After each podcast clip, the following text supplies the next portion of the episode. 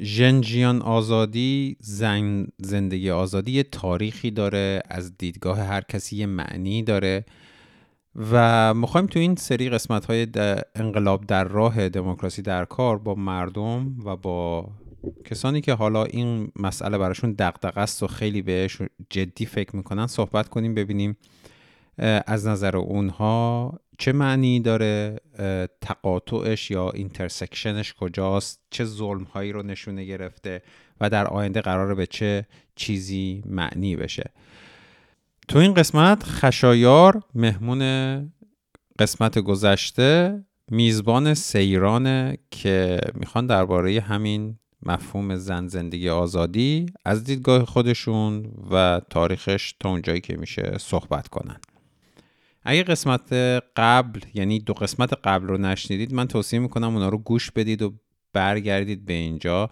چون یه همبستگی بین این مفاهیم داره. داریم اینا رو یه جوری از دیدگاه خودمون میپرورونیم. داریم بیشتر یاد می‌گیریم در مسیر این پادکست که این مردمی که اومدن توی خیابون واقعا تاریخ رو دارن عوض می‌کنن و جونشون رو دارن برای چیزی که فکر می‌کنن درسته فدا می‌کنن این 500 600 نفری که تا امروز می‌دونیم توسط حکومت کشته شدن و این ده ها هزار نفری که دستگیر شدن این هزینه هایی که دارن میدن برای چیه؟ می‌خوایم بفهمیم اینا به کجا رسیدن برای چی رسیدن به یک توافقی که شعار زن زندگی آزادیه و سعی می‌کنیم از دیدگاه خودمون این رو بیشتر بفهمیم. این سری قسمت های دموکراسی در کار انقلاب در راه که این بخش سومشه یه تلاشیه که اینها رو بفهمه یه باب گفتگی رو باز کنه که با همدیگه راجع به اینا صحبت کنیم.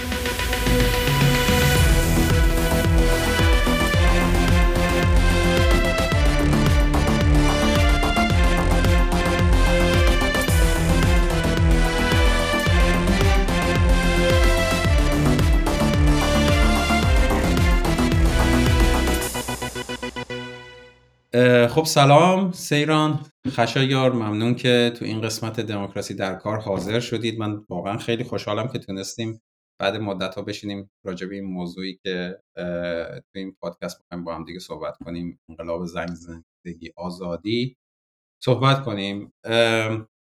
برای فقط شنونده ها بگم که این قسمت خشایار میزبان مهمانمونه. یعنی مهمان میزبانه حالا هر جوری بگید. و به عنوان یک میزبان الان میکروفون میسپرم دستت خشایار تا شروع کنی و عرصه رو دستت بگی. سلام عزیز. منم شب بخیر میگم بهت و به همه دوستانی که دارن گوش میدن و خوش اومد میگم به سیران عزیز که امشب به, به ما ملحق شده که راجع به موضوعی که شاید هفته پیش من اونجا نشسته بودم راجع به حرف می‌زدم. با ما حرف بزنه. دقیقا. سیران جان خودت اگر فکر می‌کنی حالا هر جور که فکر می‌کنی معرفی می‌خوای بکنی خودتو من میکروفون به خودت میسپارم. سلام منم سلام می‌کنم به شما و مخاطبای پادکست. خیلی خوشحالم که می‌تونم باشم توی این برنامه و ممنون از اینکه منو دعوت کردید. من سیران هستم و علاقه من به این روزها پیگیری این روزها و خب فکر می‌کنم حالا اگه چیزی باشه که لازم باشه توی اضافه کردن به معرفی در ادامه میگیم. ولی فعلا همین فکر می‌کنم کافی باشه. مرسی عزیز. شاید مقدمه خاصی هم لازم نباشه. همون سوالی که هفته پیش از من شد رو من همون با از همون در وارد شم که برای شخص تو چرا انقلاب ژنژیان آزادی زن زندگی آزادی اهمیت داره. یعنی از چه چه منظریه که تو به این انقلاب و به, و به, و به شعارش زن زندگی آزادی خودت رو وصل می‌بینی و دوست دارم از اونجا شروع کنم.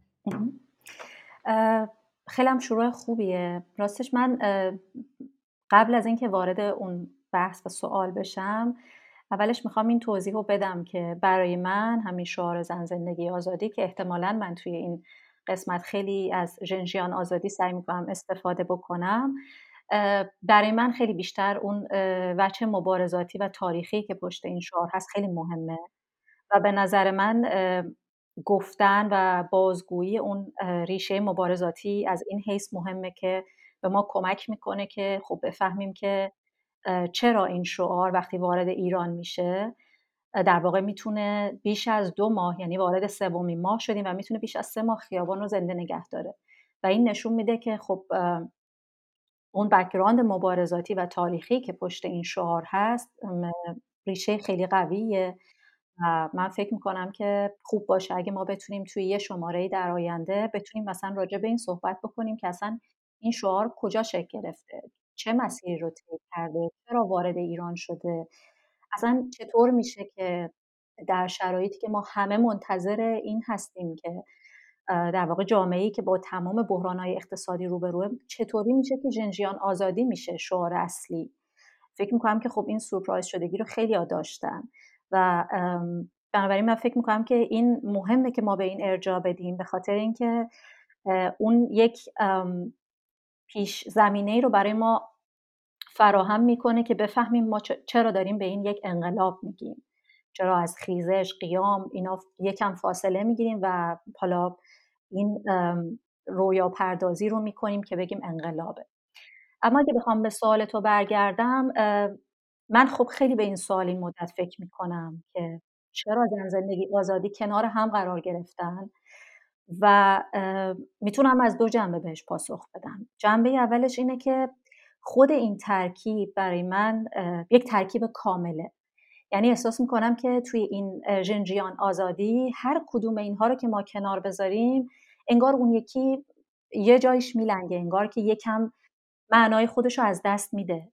یعنی انگار که ما اگه زندگی و آزادی بگیم به این جنبش و زن رو ازش حذف بکنیم حالا زن با ستاره ما اگه اون رو حذف بکنیم انگار که عملا چیزی از این شعار باقی نمیمونه و من فکر می‌کنم که قدرت این شعار به این ترکیب زن زندگی و آزادیه. یعنی عملا ما از زندگی و آزادی صحبت می‌کنیم که عمیقا با رهایی زن رهایی بدن پیوند خورده عمیقا بچه مبارزاتی داره و در واقع میشه اینجا گفت که زن و زندگی اون دوتا واسطه این که به واسطهشون در واقع محدودیت محدودیت آزادی اعمال شده.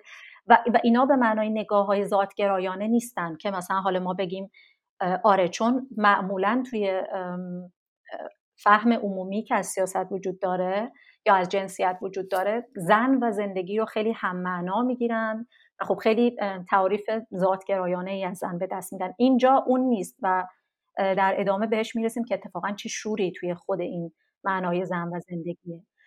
و اگه بخوام بگم در واقع زن اینجا با همون ستاره که روش میاد و که در واقع زنان ترنس رو هم شامل بشه و همچنین گروه های اقلیت های جنسی و جنسیتی در واقع زن در این شعار یک شعار مهم یک بخش مهمی از این شعاره چون به واسطه این قسمت از شعار یعنی به واسطه اون زن با ستاره در واقع سالها محدودیت و سرکوب و سلطه نهادینه شده. و در واقع ما اگر اینجا فاکتور زن زنی که حالا یک سری محدودیت هایی داره در اون جامعه زنی که سرکوب شده از زنی که تحت سلطه است رو شما فکر بکنید که ما اینو حذف بکنیم از اون جامعه. در واقع اون جامعه دیگه خودش رو می‌تونه حاکمیت می‌تونه خودش رو با چی ریپرزنت بکنه؟ نمایندگیش می‌تونه با چه تصویری باشه؟ ما خب این روزا داریم می‌بینیم که زنها بدون هجاب یه سریا می‌تونن برن بیرون. ولی خب این تصویر هنوز تصویر کلی نیست دیگه و ما اگه بتونیم یه روزی رو تصور بکنیم که زنان بدون هجاب بیرون برن زنان در واقع زن و آزادی به هم دیگه پیوند بخورن اون موقع من فکر می‌کنم زمانیه که دیگه ما پیشا پیش از اون نظم حاکم دیگه عبور کردیم. و این زن بودنش در این شعار برای این مهمه که اگه این زن آزاد بشه حق زندگی داشته باشه دیگه نمیشه راحت استثمارش کرد. نمیشه منابعش و نیروی کارش رو ارزان بخری نمیشه در واقع روی بدنش با انواع و اقسام وسیله ها سلطه ورزی بکنیم. برای همین این زن توی این شعار خیلی مهمه. زندگی هم که خب برای من اینجا بیشتر ارجاع داره به مسئله حقوق مسئله دسترسی های برابر مسئله عدالت مسئله تخیل پردازی که حالا من دوست دارم که بعدا به همین موضوع دسترسی های برابر و تخیل پردازی برگردیم چون به نظرم خیلی بحثای مهمی هن. و توی سومین پارت این شعارم که خب آزادی من فکر کنم که دیگه این قایت هر انقلاب و کنش خرد و کلان سیاسی و هر سوژه اجتماعیه که خب حالا در واقع آزادی رو به عنوان اون نقطه نهایی که می‌خواد بهش برسه تعریف می‌کنه. منتها این از یه جنبه بود یعنی اینکه خب حالا این سه تا ترکیب چرا کنار هم قرار گرفتن و اینکه چرا هر سه تاشون در کنار هم مهمن و معنی دارن و ضروری هم که در کنار هم قرار بگیرن. اما جنبه دومی که من بهش نگاه می‌کنم اون جنبه که در واقع جاییه که هر کدوم از این مفاهیم با مفاهیم دیگه تقاطع پیدا می‌کنن.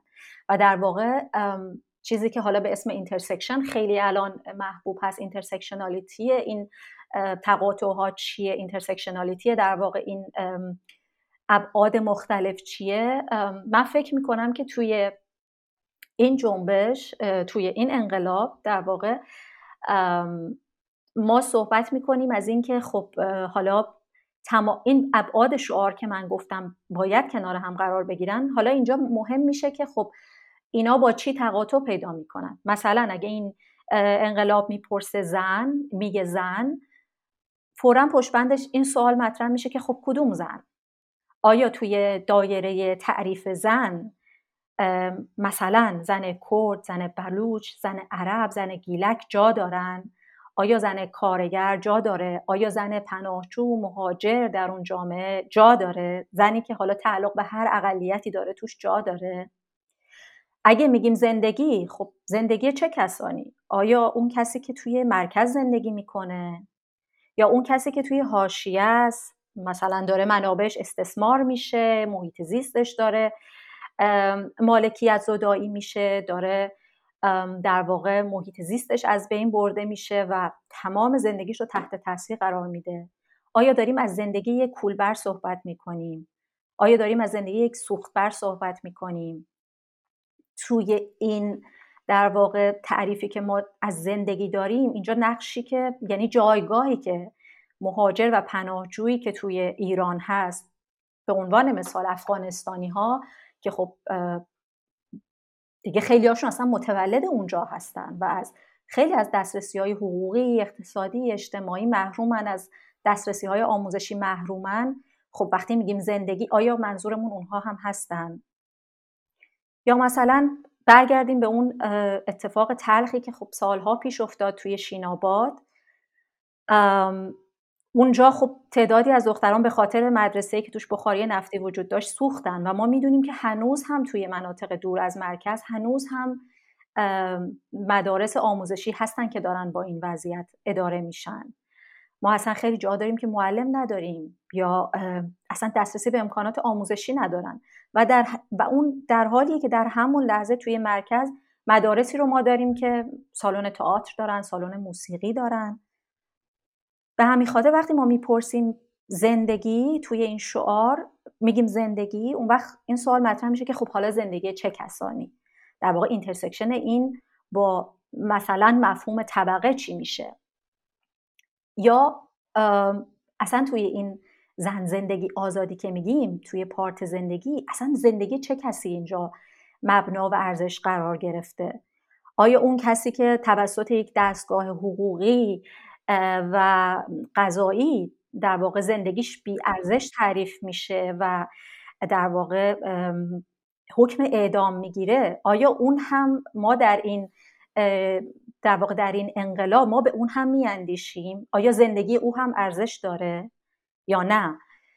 یعنی, یعنی فکر می‌کنه که این سوال این مثلا زن زندگی آزادی خودش تو مفهوم مثلا جهان شمول بودنش یا اینکه مثلا اینکلوسیو بودنش یعنی همه چیز رو در بر بگیره رو تو خودش داره یا نداره؟ من اینو خیلی درست متوجه نشدم منظور تو من معتقدم که این این شعار این پتانسیل رو داره که باز بشه. این سوال این پتانسیل رو داره که از توش ما حالا پرسش های دیگه ای در بیاریم. چون شعار خیلی شعار رادیکال و پیشرویه خیلی خارق العاده است هستن زن زندگی آزادی دیگه تمام ابعاد سرکوب رو می‌تونه پوشش بده.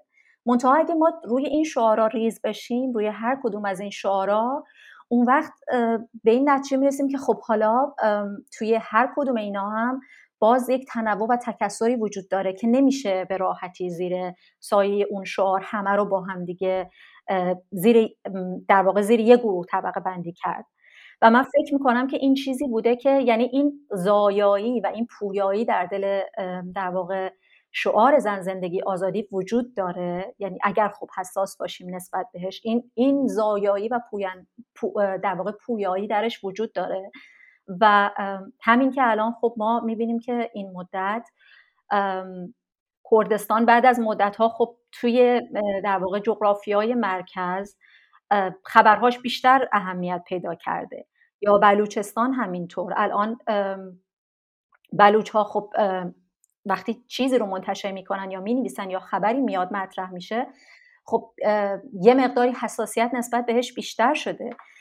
و من می‌خوام بگم که این خودش به خاطر اون پویایی که در اون این شعار وجود داره. ولی ما در همین لحظه هم می‌بینیم در اون لحظه ای که ما داریم از این شعار داریم حرف می‌زنیم و دفاع می‌کنیم همزمان جان بلوچ ارزانه. همزمان با این انقلاب و با این خیزش انقلابی همزمان دارن بلوچ ها اعدام میشن.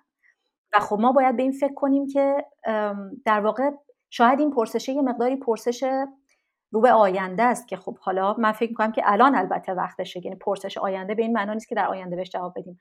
پرسشی که ما باید بهش فکر کنیم که خب اگر میگیم زندگی زندگی اون کسی که در واقع در این نظام تبعیض و در واقع محرومیت در اون نقطه قرار گرفته که حالا در بلوچستانه و محرومیت های زیادی رو داره تجربه می‌کنه اون از اون مفهوم زندگی که ما میگیم در واقع اون کجای این تعاریف ما قرار می‌گیره. چون خب این مفاهیم خیلی هم می‌تونن مفاهیم بازی باشن دیگه. زن زندگی آزادی می‌تونه در این حال هم خیلی باز باشه.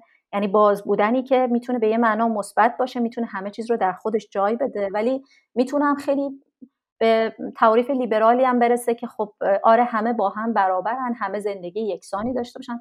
در حالی که ما می‌دونیم که اینطوری نیست. چرا؟ چون مسئله دسترسی وجود داره. یه کسی که خب در جغرافیای دور از مرکز داره زندگی می‌کنه این توضیح هم بگم که مرکز منظور من صرفا تهران نیست. یعنی جایی که دسترسی به منابع اقتصادی منابع قدرت بیشتر وجود داره و در اونجا یک تمرکزی وجود داره به لحاظ قدرت اقتصادی سیاسی و اجتماعی. و خب ما باید این فکر کنیم که در ادامه در ادامه این جنبش ما اون زندگی رو داریم یک زندگی یک تعریف خیلی لیبرال و اینجوری داریم که همه با هم برابرن یا نه. ما داریم توی اون حالا اون پیچیدگی ها و اون intersection ها و اون تقاطع ها رو می‌بینیم من این سری کلمات رو یادداشت کردم. به سلطه اشاره کردی به سرکوب استثمار محرومیت و تبعیض و زایایی یعنی که پرسش هایی که می‌تونه زایایی این شعار و پرسش هایی که می‌تونه از این از تک تک این کلمات در بیاد و خب مثلا گفتی سوال کدوم زن؟ سوال کدوم زندگی و حالا تو اون سلطه سرکوب استثمار محرومیت تبعیض. می‌خواستم چون کمتر شاید به آزادی اشاره کردیم یکی اینکه آزادی رو اگر میشه باز کنی و اینکه این این پنج تا کلمه که من یادداشت کردم رو تو اون پرسشگری که تک تک این کلمات میاره برای خود من خیلی جذاب شد. برای همین از زایایی این می‌خواستم بیشتر. حالا اگه با آزادی بخوام شروع بکنم به عنوان بخش آخر این شعار دوباره این مطرح میشه که خب حالا آزادی چه کسانی و اینکه چه کسی در واقع اون آزادی رو تعریف می‌کنه و برای اون آزادی آیا قید و شرطی وجود داره؟ آیا آزادی دوباره قراره که بر اساس همون مفاهیم نرماتیو یا هنجاری که همین الان هم جامعه داره باهاش کار می‌کنه دوباره قرار بازخوانی بشه؟ مثلا اگه میگیم آزادی هجاب آیا الان اگه ما به اون نقطه‌ای برسیم که هجاب آزاد بشه آیا منظور ما فقط هجاب روسریه؟ آیا اینجا مثلا حق بربدن حق پایان خودخواسته بارداری که حالا در اصطلاح عمومی بهش میگن سخت جنین کجا قرار می‌گیره؟ یا حقوق باروری کلا کجاش, کجاش قرار می‌گیره؟ به خاطر همین خیلی جاها در واقع اون آزادی معمولا با یه قید و بندی توصیف میشه. معمولا میگن آزادی چی نیست. خب مثلا ما اینو خب خیلی داشتیم توی تجربه این چهل و چند سال که آزادی ما به آزادی معتقدیم ولی آزادی بیبندوباری نیست. حالا بیبندوباری توی گیومه. و خب اون وقت می‌پرسیم که خب بیبندوباری چیه اصلا؟ یعنی یا آزادی مگه قید و شرط داره؟ به خاطر همین این این پارتش هم خب خیلی مهم میشه. مخصوصا وقتی که در کنار زن و زندگی قرار می‌گیره. اگه بخوام به اون بخش دوم سوالت که در واقع راجع به مفاهیم سرکوب و چند تا چیز دیگه هم گفتی درسته؟ آره چون یه مثلا از جاهای مختلف سلطر اشاره کردی. به سرکوب تو جاهای مختلف اشاره کردی. استثمار محرومیت تبعیض اینا. آره. آره. من اگه بخوام اینا رو یکم خلاصه بکنم اولش می‌خوام بگم که در واقع این این حالا من نمی‌دونم چرا هی میگم جنبش شاید یه خوردم خودش چیز داره دیگه. انگار که ذهن ما خیلی بیشتر به جنبش عادت کرده ولی خب من خودم خیلی اصرار دارم اینو انقلاب بخونم. من اون تعریفی که در واقع فکر می‌کنم مهمه وقتی ما سراغ مسئله زن زن زندگی آزادی میریم در واقع ورود ما به مسئله زن در واقع باید از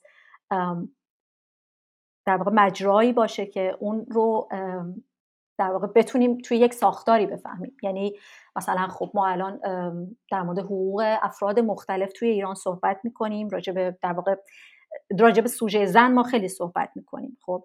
ولی اینکه خب حالا اون زن در اون لحظه تاریخی چرا در فلان position تاریخی قرار گرفته خب این یک تحلیل کلانتر و یک تحلیل ساختاری و تاریخی نیاز داره. اینکه اساسا اصلا چی شده؟ چه نظام های سلطه‌ای چه نظام های سرکوبی با هم دیگه همدستی می‌کنن که اون زن در اون حالا میگم زن من واقعا دیگه همش تکرار نمی کنم که با ستاره ولی اون زن با ستاره در واقع چطوری در اون موقعیت خاص تاریخی قرار گرفته؟ چون ما نمی‌تونیم که صرفا ورود حقوقی به بحث بکنیم بگیم که خب یک در واقع یک نظام حقوقی هست که زنان رو از این حقوق محروم می‌کنه و تمام. نه خب این یک بخششه. ولی یک بخش دیگرش اینه که اون نظام حقوقی خودش در در واقع در یک چارچوب کلانتری داره کار می‌کنه که حالا من اون رو مرد سالاری می‌دونم. یعنی و فکر می‌کنم که خب تا الان هم خیلی هم راجبش بحث شده خیلی کار شده و اون رو در واقع اون زیربنایی می‌بینم که خیلی خیلی مهمه و اونه که در واقع همدستی اون و حالا نظام حاکمیت نظام که شامل نظام های حقوقی سیاسی و اجتماعی میشه همدستی اینها با هم در واقع یک نظام سلطه و سرکوبی به وجود میاره. من چون قبلا یه اشاره به حاشیه مرکز کرده بودی برای خودم جالب شد چون الان به مرد سالاری به عنوان یکی از نظام هایی که در کنار نظام حکومتی نظام حقوقی و غیره در کنار هم هستن که اون اون از لحاظ تاریخی تعریف می‌کنه اون سوژه زن ستاره و سلطه و سرکوبی که روش بودن رو. می‌خواستم برگردم به اون مرکز حاشیه که اشاره کردی. چون الان وقتی میگم مرد سالاری حالا مثالی میگم. یعنی مثال های و ازت خواهش کنم مثالی اگر با مثال خاص صحبت کنیم. تنوع سرکوبی که وجود داره توی کانتکست های مختلف همون کشور یا تنوع سلطه‌ای که من الان همینجور تصاویر مختلف داره میاد من منو یاد اون, اون, تأکیدی که رو مرکز حاشیه کردی انداخت. می‌خواستم ببینم که این, این, این تداعی که تو ذهن من انجام شد معنی پشت کلمه تو هم بود یا اینکه تو اون, اون تنوع رو جور دیگه ای؟ منم نه کاملا درسته. منم اون تنوع رو اینطوری می‌بینم. و در این حال معتقدم که خب دیدن اون تنوع حالا باید یه کمک تحلیلی به ما بکنه. مثلا میگم ما وقتی سراغ کردستان میریم حالا من چون خودم کرد هستم وارد اون محدوده میشم شاید اگه یک زن بلوچ جای من باشه مواجهه متفاوتی با این بخش از سوال داشته باشه. من وقتی که راجع به کردستان صحبت می‌کنم خب اونجا در واقع من دارم از ابعاد مختلفی صحبت می‌کنم. از یک در واقع فاصله که اون حاشیه با مرکز داره به لحاظ زیست سیاسی اجتماعی اقتصادی و اون در واقع من از حاشیه البته اینجا به عنوان به حاشیه رانده شده به این معنا استفاده می کنم نه اون حاشیه که خودش در حاشیه و نقاط مرزی ایران هست نه. یک بحث جغرافیایی نیست. در واقع منطقه‌ای که به حاشیه رانده شده. حالا این به حاشیه راندگی یعنی چی؟ یعنی که از در واقع قدرت اقتصادی، قدرت سیاسی، قدرت اجتماعی همه اینها دور نگه داشته شده. و خب بعد فرمی که در واقع مرد سالاری در اونجا به خودش می‌گیره با فرمی که ممکنه در مرکز بگیره خیلی متفاوت میشه. ولی معمولا این خطر به وجود میاد که وقتی سراغ تحلیل این موضوع میرن در واقع خیلی مسائل رو فرهنگی می‌بینن. یعنی برچسب خیلی فرهنگی و نسبیگرا به موضوع می‌زنن. مثلا اینکه بله اونجا در اون منطقه خب اگه زنکشی وجود داره به خاطر قوانین مرد سالارانه اون فرهنگ و اون جامعه است. خب این مواجهه مواجهه اشتباهیه به خاطر اینکه اولا که ما اصلا آمار و پژوهشی در کل خیلی نداریم برای اثبات این قضیه. آره. و ما اصلا پژوهشی نداریم که بدونیم کلا در کل ایران چقدر زنکشی انجام شده که حالا اینقدر درصدش مثلا در کردستان بوده و بالاتر بوده. پژوهش مستند و دقیق و بدون سوگیری منظورمه. و خب بعد وقتی که ما این مواجهمون با مسئله در واقع زنکشی اونجا میشه یک مسئله فرهنگی اون وقت دیگه انگار که یک مسئولیتی رو باز می‌کنیم از سر خودمون مسئله رو غیر سیاسی می‌کنیم و میسپاریم به اون منطقه.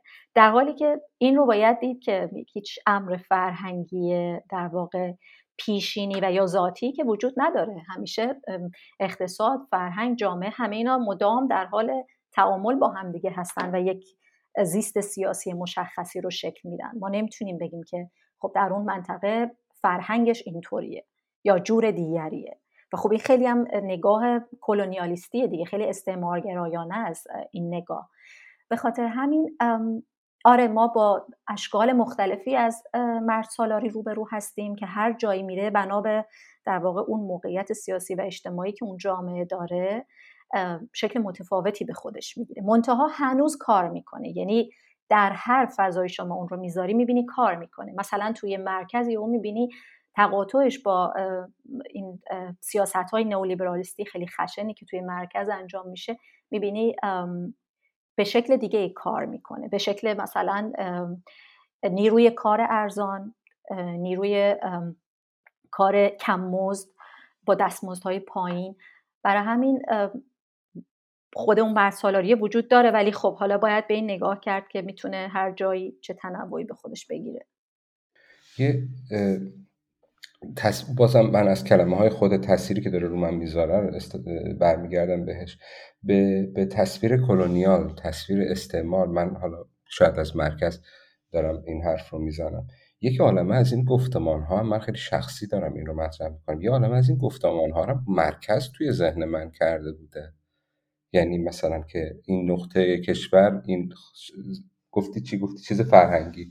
آره این نقطه کشور این برچسب فرهنگی و اینقدر تاکید و اینقدر تاکید و اینقدر تکرار با تمام سازوکار رسانش که واقعا است... یعنی اون اتفاق استعماری رو من با تمام وجودم یه لحظه درک کردم.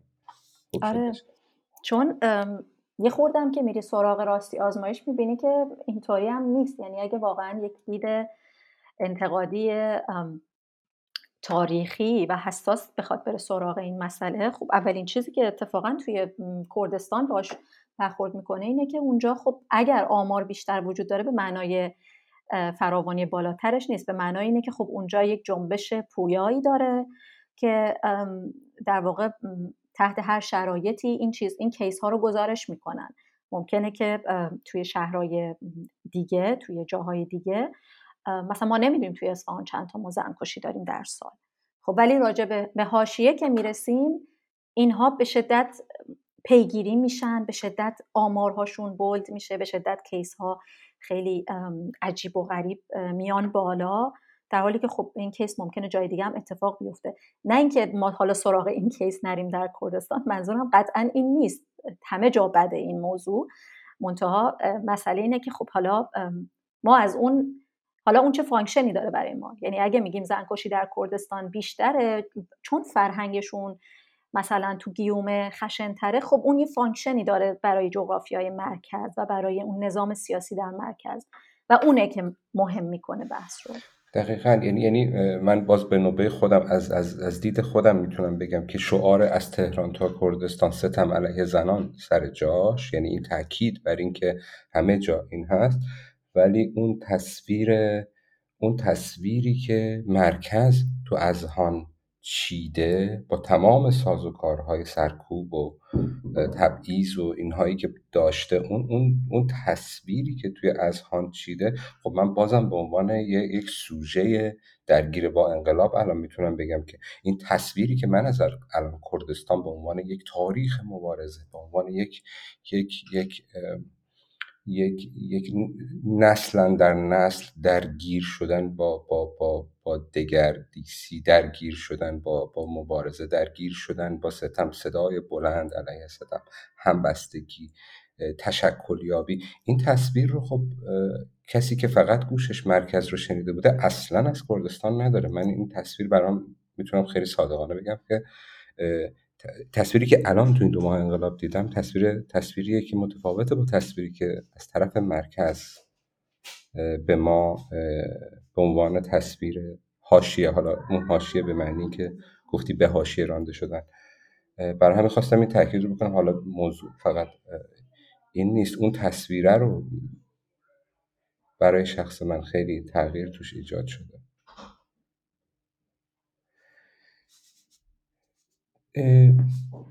دو, دو تا جنبه رو مطرح کردی. یکی اون جنبه که این این ترکیب ستاشون کنار هم چقدر قدرت داره زندگی آزادی و معنا داره و اینکه زایاست. یعنی هر کدوم از این کلمه ها به ما فضای پرسشگری رو میده که کدوم زن کدوم زندگی چه مدل آزادی از طرف کی برای کی. و این زایاییش مهمه. حالا از همین در زایایی می‌خوام شاید شاید یه ذره یه ذره جهت سوال رو تغییر بدم. وقتی راجع به زندگی حرف می‌زدی از حقوق دسترسی های برابر عدالت یه سری مفاهیمی که میشه راجبشون رو کاغذ هم چیز نوشت حرف زدی و به خیال یعنی کلمه خیال تخیل پردازی گفتی یا خیال دقیق یادم نیست. ما الان وسط انقلابیم. این انقلاب بالاخره یه آینده ای داره. تصویرت از آینده برای اینکه این پرسش هایی که از دید تو از دل زن زندگی آزادی میاد رو به اتفاقهای شاید ساختارساز شاید سیاست ساز به این تبدیل این تصویر این که ما چجوری این راه رو بریم اون کلمه خود رو استفاده می‌کنم. این خیال برای تو چجوری آینده. برای من خب فکر می‌کنم که نه برای من تنها برای خیلی ها یکی از مازادهایی که این جنبش داشته و این روزها هممون باهاش روبرو هستیم اینه که ما بعد از مدت ها تونستیم خیال ورزی کنیم. یعنی در سطح شخصی از اول می‌خوام وارد این موضوع بشم. هممون بعد از مدت ها انگار یک چنان امیدی به ما تزریق شد که تازه انگار اون قوه خیالی که مدت ها بود دیگه از کار افتاده بود انگار دوباره به جریان افتاد. انگار که آها خب پس میشه پس میشه پیش رفت پس میشه یه اتفاقاتی بیفته. پس میشه جهان جهان دیگری بسازیم از برابری. خب به خاطر همین فکر می‌کنم که بعد از مدت ها برای خود من به شخص این تاثیر تکان دهنده رو داشت که حالا بتونم به چیزهای دیگه فکر کنم به این فکر کنم که خب حالا با این مفاهیم کنکاش کنم. حالا به این فکر کنم که چجوری این مفاهیم رو هی باز و بازتر کنم بتونه اینکلوسیو تر باشه در برگیرنده باشه. حالا وقتی از این شعار صحبت میشه گوشام تیز بشه که کی داره دربارش صحبت می‌کنه از چه موضعی داره دربارش صحبت می‌کنه. و اگه بخوام اونو دوباره برگردونم به موضوع زایایی من خیلی به این انقلاب زن زندگی آزادی در واقع سه تا فاکتور رو براش خیلی یعنی خودم خیلی این سه تا فاکتور رو توش مهم می‌دونم. یکی اینکه یک فرصت پوستاندازی بود پوستاندازی جامعه و مفاهیمی که حالا ما باهاش سر و کار داریم. یکی عرصه بازپسگیری بود و دیگری هم پیشروی. یعنی ما آره یعنی اینکه تمام اون ساختارها و چیزهایی که وسط بودن و اون جامعه داشت باهاش کار می‌کرد انگار همه, همه اینا پوست انداختن. ما از هر کسی که یعنی با هر کسی که صحبت بکنیم احتمالا این جمله رو تقریبا همه می‌زنن که ما دیگه اون آدم های قبلی نیستیم. این جامعه دیگه اون جامعه قبلی نیست. یعنی یک پوست اندازی شده که حالا ممکنه که هنوز فرم خاصی به خودش نگرفته باشه که گرفته البته ولی انگار که یه چیزی عوض شده. و بعد میره توی عرصه دوم که بازپسگیری. حالا اون چیزهایی رو که شما از من گرفتید حق زندگی که از من گرفتید رو من باز پس می‌گیرم. منتها این باز پس گرفتن به معنای این نیست که حالا اگر مثلا به من اجازه دادید رو سریمو بردارم پس تموم شده. نه حالا وارد عرصه سوم یعنی همون پیشروی میشه که دقیقا اونجاست که برای من با تخیل پیوند می‌خوره و دقیقا اونجاست که برای من خیلی جذابه. چون نگاه هم بکنیم حتی به لحاظ جغرافیایی هم خب این جنبش از مرزها تونست عبور کنه دیگه. از مرزها عبور کرد تونست همبستگی جهانی رو حول خودش شکل بده امیدی رو به جاهای دیگه تزریق کرد. همون روزای اول زن زندگی آزادی در ایران توی افغانستان این شعار داده می‌شد. زنها می‌رفتن تظاهرات می‌کردن و این شعار رو می‌دادن و همبستگی اعلام می‌کردن. خب این خیلی درخشانه خارق‌العاده است. از اون محدوده های مرزی جغرافیایی فراتر میره و در عین حال اجازه میده در همون جغرافیایی هم که هستی در ایرانه از خیلی از مرزها فراتر بری. مرزهای جنسی جنسیتی در واقع نورماتیو مرزهای در واقع مرزهایی که با سرکوب سیاسی اجتماعی همه جوره اومدن و سر راه آدم قرار گرفتن از تمام این مرزها فراتر میری. از مرز خانواده یه چیز جالبی رو تعریف کنم. من تقریبا هفته سوم چهارم این انقلاب زن زندگی آزادی بود. یکی از دوستای من داشت میگفتش که بابام با بابام حرف می‌زدم و اینا. بعد بابام داشت همینطوری تحلیل می‌کرد و هیجان زده بود. بهش گفتم که ببین نفر بعدی نوبت توه ها. تو هم خیلی فکر نکن که جدایی از اینجا. من اگر منی که دارم میگم زن زندگی آزادی منظورم خانواده هم هست. تو هم برای من دیگه نمی‌تونی همون پدر قبل باشی. من از تو هم عبور می‌کنم. من زندگی خودم رو از تو هم باز پس می‌گیرم و پیشروی می‌کنم از اون چیزی که تو تا الان توی اون سیستم مرد سالار برای من تعریف کردی. و اینجوری بود که به بابام گفتم ببین بخند ولی دوره تو هم تمام شده. تمام شده.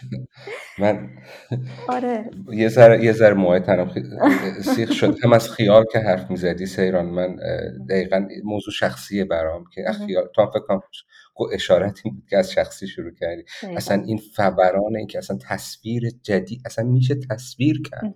میشه خیال کرد راجع به آینده. برای همین یه ذره احساس خودم احساساتی شدم الان.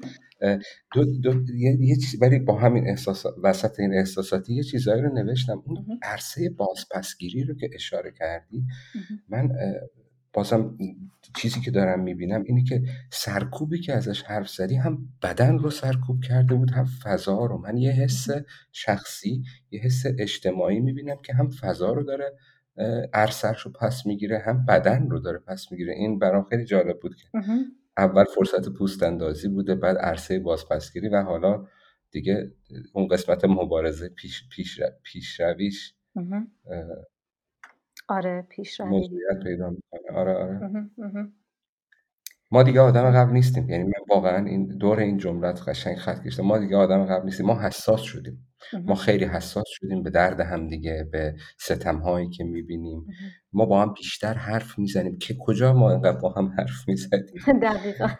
و ما ارگنایز می‌کنیم. یعنی اصلا در هر موضوعی در هر ساحتی در هر با هر موضوعی و با هر فرمی که در دستمون میشه داریم ارگنایز می‌کنیم حساس شدیم با هم حرف می‌زنیم و ارگنایز نه ما دیگه آدم قبل نیستیم. من واقعا تشکر می‌کنم از این جمله اصلا یه چیزی خشو یار من دارم من فکر می‌کنم که فرض بر محال که اگر مثلا این انقلاب منجر به یه تحول عمیق توی ساختار حکومتی هم نشه که حتما میشه حالا بر فرض محال یک قدم بسیار بزرگ در راستای همه اون عرصه های مثلا که صحبت کردیم آزادی زندگی و مثلا زن یک قدم بزرگ بود. خیلی از ماها تازه فهمیدیم که مثلا نمی‌دونم شکلهای مختلف ظلم رو تازه دو مرتبه متوجه شدیم. دوباره یه دور ریویو کردیم.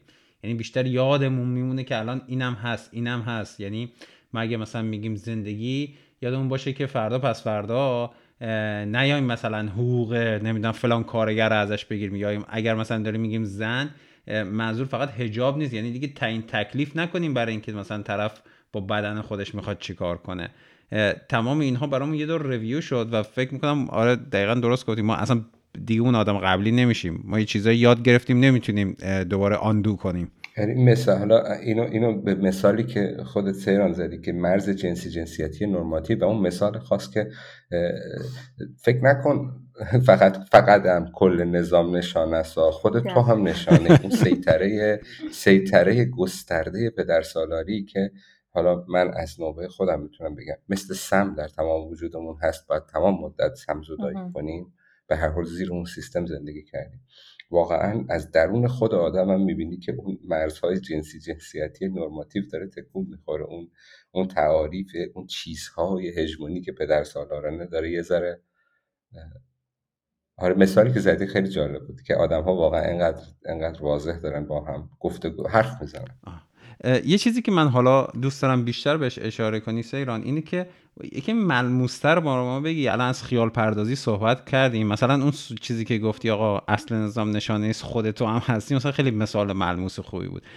این که مثلا زن زندگی آزادی در آینده قرار مثلا توی زمین بازی به چه چیزی ترجمه بشه؟ چه چیزی رو ما مثلا داریم؟ یکی از این چند تا مثال هایی که مثلا ببخشید از این چند تا مثال از این خیال پردازی هایی که مثلا خودت کردی یا توی گفتگو با اینا دوستان و اطرافیان داشتی می‌تونی برای ما بزنی که ما بدونیم مثلا دنیای بهترمون رو بهتر بتونیم تصور کنیم یا مثلا شکلش رو ببینیم آره یکم مثال خب سخته یعنی معمولا تخیل اینطوریه که آدم توی ذهنش اینقدر بزرگ به مفاهیم فکر می‌کنه که آره آدم یه خورده به این فکر می‌کنه که خب حالا در واقعیت تو چی می‌خوای؟ یکم ممکنه سخت باشه جواب دادن بهش. یعنی در عین حال که برات خیلی بدیهیه بدیهیه که من چه زندگی آزادی می‌خوام منظورم چیه؟ ولی شاید یکم کانکرت فرموله کردنش یکم انزمامی فرموله کردنش یکم سخت باشه. ولی مثلا, همینه. آره. مثلا اینه که اگه ما آره. نتونیم این کار رو انجام بدیم بهش نمی‌رسیم. من مثلا تو, تو این آره. سری پادکست ها بیشتر می‌خوام دقیقا راجع به همین جزئیات صحبت کنم که مثلا اگه ما میگیم هجاب نباشه اگر فردا چه مرد چه زن لخت وسط خیابون بود کسی نیاد این دستگیر کنه به خاطر لخت بودن. مثلا یه همچین چیزی. متوجه شدم. آره. خب میگم من حالا شاید بهتر باشه که با همون موضوعاتی که تو حوزه جنسیت بیشتر برای خودم مطرحه سراغش برم. یعنی حالا اگه یکی مثلا کارگر باشه ممکنه که یعنی حساسیت طبقاتی داشته باشه ممکنه که یه جور دیگه ای به این سوال جواب داده بشه جواب بده. ولی من با اون حساسیت هایی که حالا نسبت به به طور مشخص بدن زن سرکوب شده دارم در اون جغرافیایی که الان داره زندگی می‌کنه و در اون نظام سلطه و سرکوب اینه که دیگه ما قرار نیست که فردایی که در واقع یک تغییری رخ میده حالا ما همچنان تبصره داشته باشیم برای اون آزادی. یعنی مثلا ما داریم میگیم که خب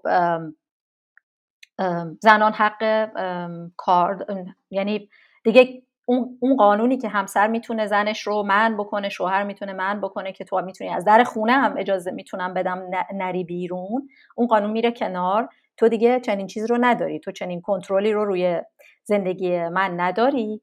ولی در عین حال اون سیستم یه جوری کار می‌کنه که اون مرد سالاری هنوز توی خونه داره کار می‌کنه. یعنی اون زن آره می‌تونه میره بیرون. دیگه اون شوهر نمی‌تونه بهش اجازه نده که بره بیرون. ولی همزمان توی خونه ای که برمیگرده باز دوباره مسئول اون کار باز تولیدی خانه صد درصد اون محسوب میشه. و اونه که حالا باید حالا عرصه بیرون هم که براش آزاد شده عرصه داخل و بیرون رو جفتش رو باید عرصه خانه و بیرون رو باید جفتش رو با هم دیگه همزمان پیش ببره و اگر هم در واقع به مشکلی برخورد هیچ سیستم حقوقی نباشه که حالا اینو ساپورت بکنه. چرا؟ چون برای اون سیستم حقوقی هم دیفالت اینه که خب اینم به عنوان مثلا یه کار زنانه تعریف شده. یا اصلا بریم سراغ یه مثال دیگه همون مثال زنکشی که گفتم. دیگه ما نمی‌تونیم یعنی ما دیگه نباید بپذیریم که آره مسئله جرم انگاری زنکشی یه مسئله مهمه. درسته که باید به لحاظ قانونی و حقوقی این قوانین واپسگرایی که الان وجود داره که به پدر به شوهر اجازه زنکشی میده اینا باید کنار بره.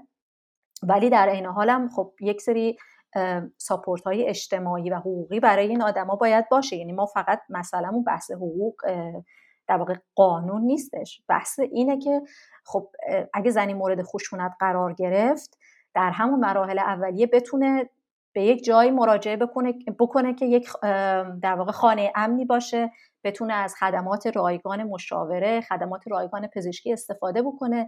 نه اینکه حالا صرفا بتونه امکان مثلا شکایت حقوقی داشته باشه. بدون اینکه حالا بقیه اینستیتوشنایی که می‌تونن در این زمین تاثیرگذار باشن اونها رو کنار بذاریم.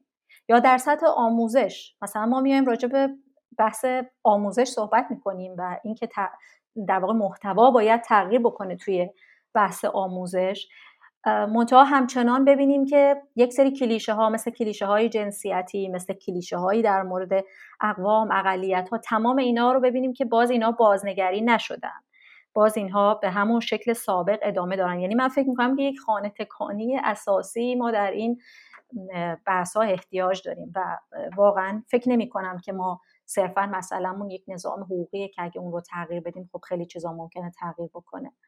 حالا این چند تا مثالی که زدی دقیقا می‌خواستم این مطرح بشه و اینکه من همین الان یه جرقه به ذهنم رسید که فکر کنم دقیقا به خاطر همین گفتگوهاست اینی که حالا هر مهمونی میاد این سه تا مثالی که می‌زنه یا مثال هایی که می‌زنه که ملموس ترن رو ما ازش مثلا بخوایم یه جا بنویسه مثلا در عد سه خط و هر کدوم رو اینا رو بیاریم کنار همدیگه بزنیم بگیم آقا ما الان صحبت کردیم گفتیم مثلا زن زندگی آزادی در آینده قرار اینا رو مثلا چیز بگه. یعنی الان یکیش این بودش که اگر آزادی توی جامعه میده که مثلا می‌تونه بره کار کنه به شوهرش رب نداره اینا تو محیط خونه هم باید دقیقا اون مرد سالاری داخل خانه که مثلا فلان کار خانگی رو وظیفه زن می‌دونه باید به صورت سیستماتیک یا با آموزش یا حالا مثلا با قوانینی که لازمه اون هم باید از بین بره. یا مسئله زن که گفتیم مثلا حق چیز نباشه.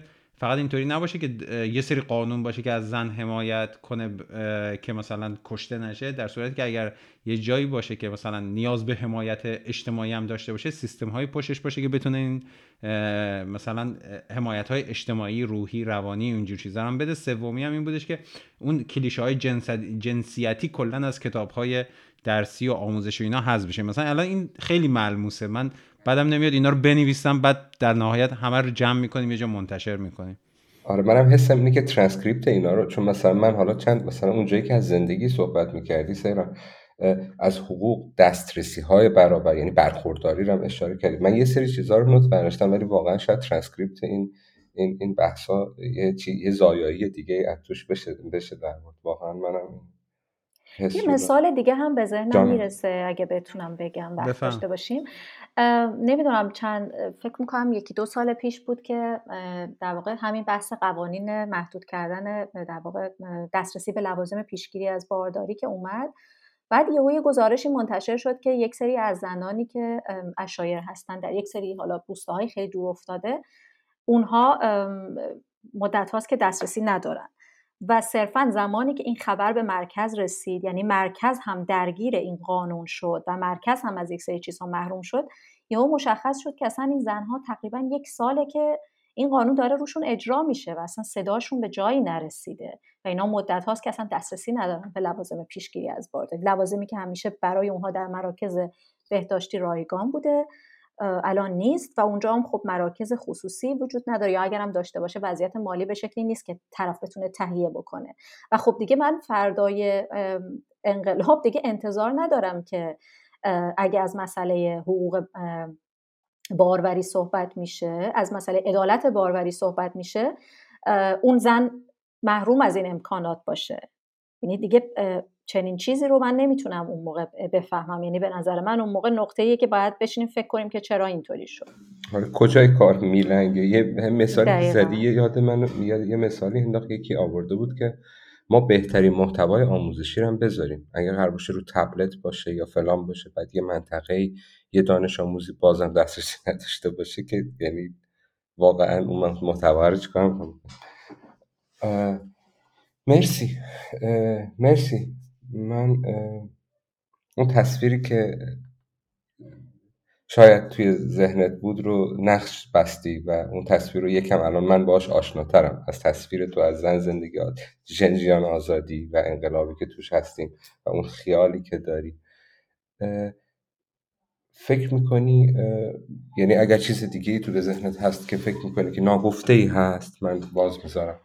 مرسی. من فقط یه نکته رو می‌خوام بگم که با تمام این چیزهایی که گفتیم و با این در واقع چیزهایی که تخیل کردیم برای آینده و این پرداختی که در مورد مسئله زمان حال و جنبش ژنژیان آزادی داشتیم نباید فراموش کنیم که ما امروز در زمینی ایستادیم که یک گذشته ای رو هم پشت سر خودش داره. حالا نه به اون معنایی که ناسیونالیست از گذشته طلایی صحبت می‌کنم منظورم نیست. منظورم اون انباشت تاریخیه که از مبارزات روزمره آدم ها در ایران مبارزات کارگری مبارزات معلمان مبارزات دانش آموزان دانشجویان زنان ذره ذره شکل گرفته. یعنی ما الان نباید فکر کنیم که روی یک زمین خالی ایستادیم. اگر ما در مورد زمان حال و آینده صحبت می‌کنیم شاید حالا خیلی فرصت نشد که یعنی کلا در این روزهای انقلاب شاید زیاد فرصت نیست که ما به گذشته هم برگردیم نگاه کنیم. ولی فکر می‌کنم که خیلی مهمه که ما به یاد بیاریم مسیرهایی رو که تا الان رفته شده. به یاد بیاریم انباشت تجربه انباشت تاریخی که تا الان اتفاق افتاده و به ما رسیده. یعنی این اتفاق این این انقلاب این ژنژیان آزادی به یک باره و در یک شب متولد نشده. و این چیزیه که شاید لازم باشه که یه بار بهش فکر کرد. آره. حتما می‌کنیم این کارو. به نظرم خیلی خوبه که حالا اگه بشه مثلا قسمت بعدی یا قسمت بعدتر راجع به تاریخچش بیشتر صحبت کنیم. حالا فکر می‌کنم تو این سه قسمتی که تا حالا منتشر شده خیلی راجع به این قضیه صحبت نکردیم. حتما مرسی سیران خشایار خیلی لطف کردید که این قسمت رو اداره کردید و خیلی هم بحث قشنگی بود. من خیلی استفاده کردم. ببخشید دیگه که جایی پریدم وسط حرفتون ولی خب فکر کردم اگه سوالی دارم باید مطرح کنم منم. مرسی و دیگه ممنون. تا دیدار بعد. مرسی خدا. خداحافظ. منم تشکر. خدا.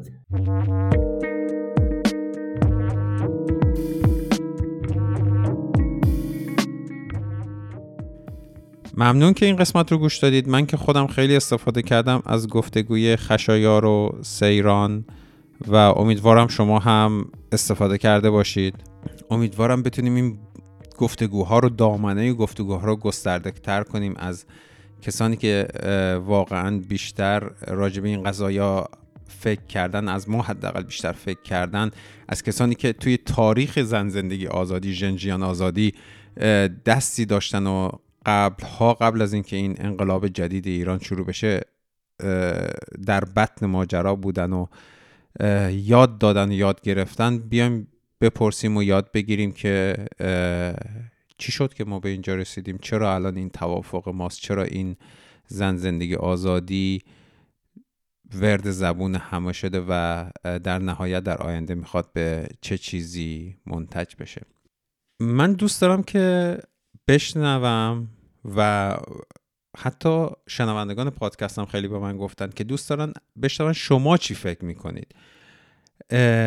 برام بنویسید یا اگر دوست دارید با صدای خودتون voice بفرستید. در حد اینکه مثلا چهار پنج جمله یا حداقل اگر می‌خواین به صورت voice ی بفرستید در حد یک تا دو دقیقه یه پیامی رو بفرستید به تلگرام من یا به ایمیل من به هر جایی که فکر می‌کنید براتون راحت تر ایمیل تلگرام حتی توییتر اینستاگرام به هر جا دوست داشتید بفرستید که من اینا رو جمع کنم ببینم از دیدگاه شما زن زندگی آزادی ژن آزادی یعنی چی.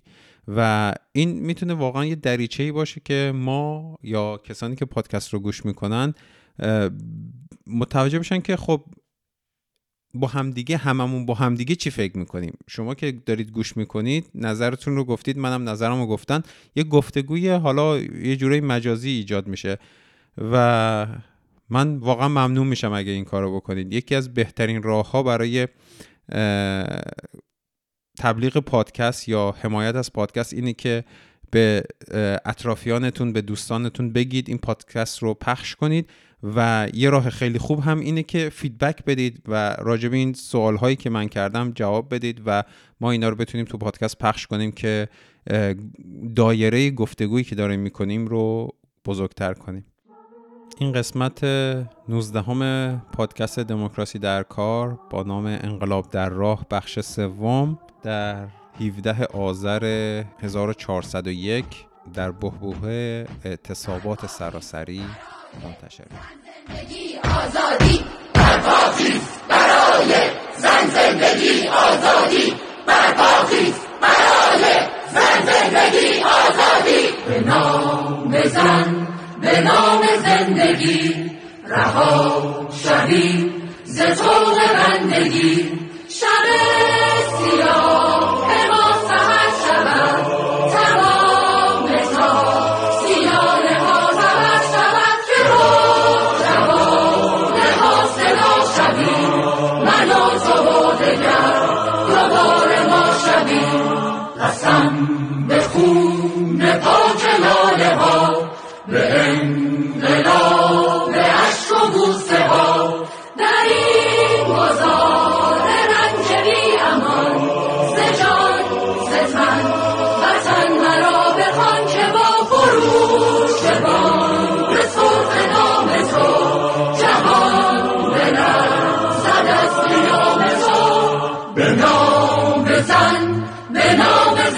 زندگی دریده شد لباس بردگی شب سیاه ما سهر شود تمام تا زیانه ها سهر شود که با جوانه ها شویم من و تو دگر برپاخیز برای زن زندگی آزادی. برپاخیز برای زن زندگی آزادی. برپاخیز برای زن زندگی آزادی.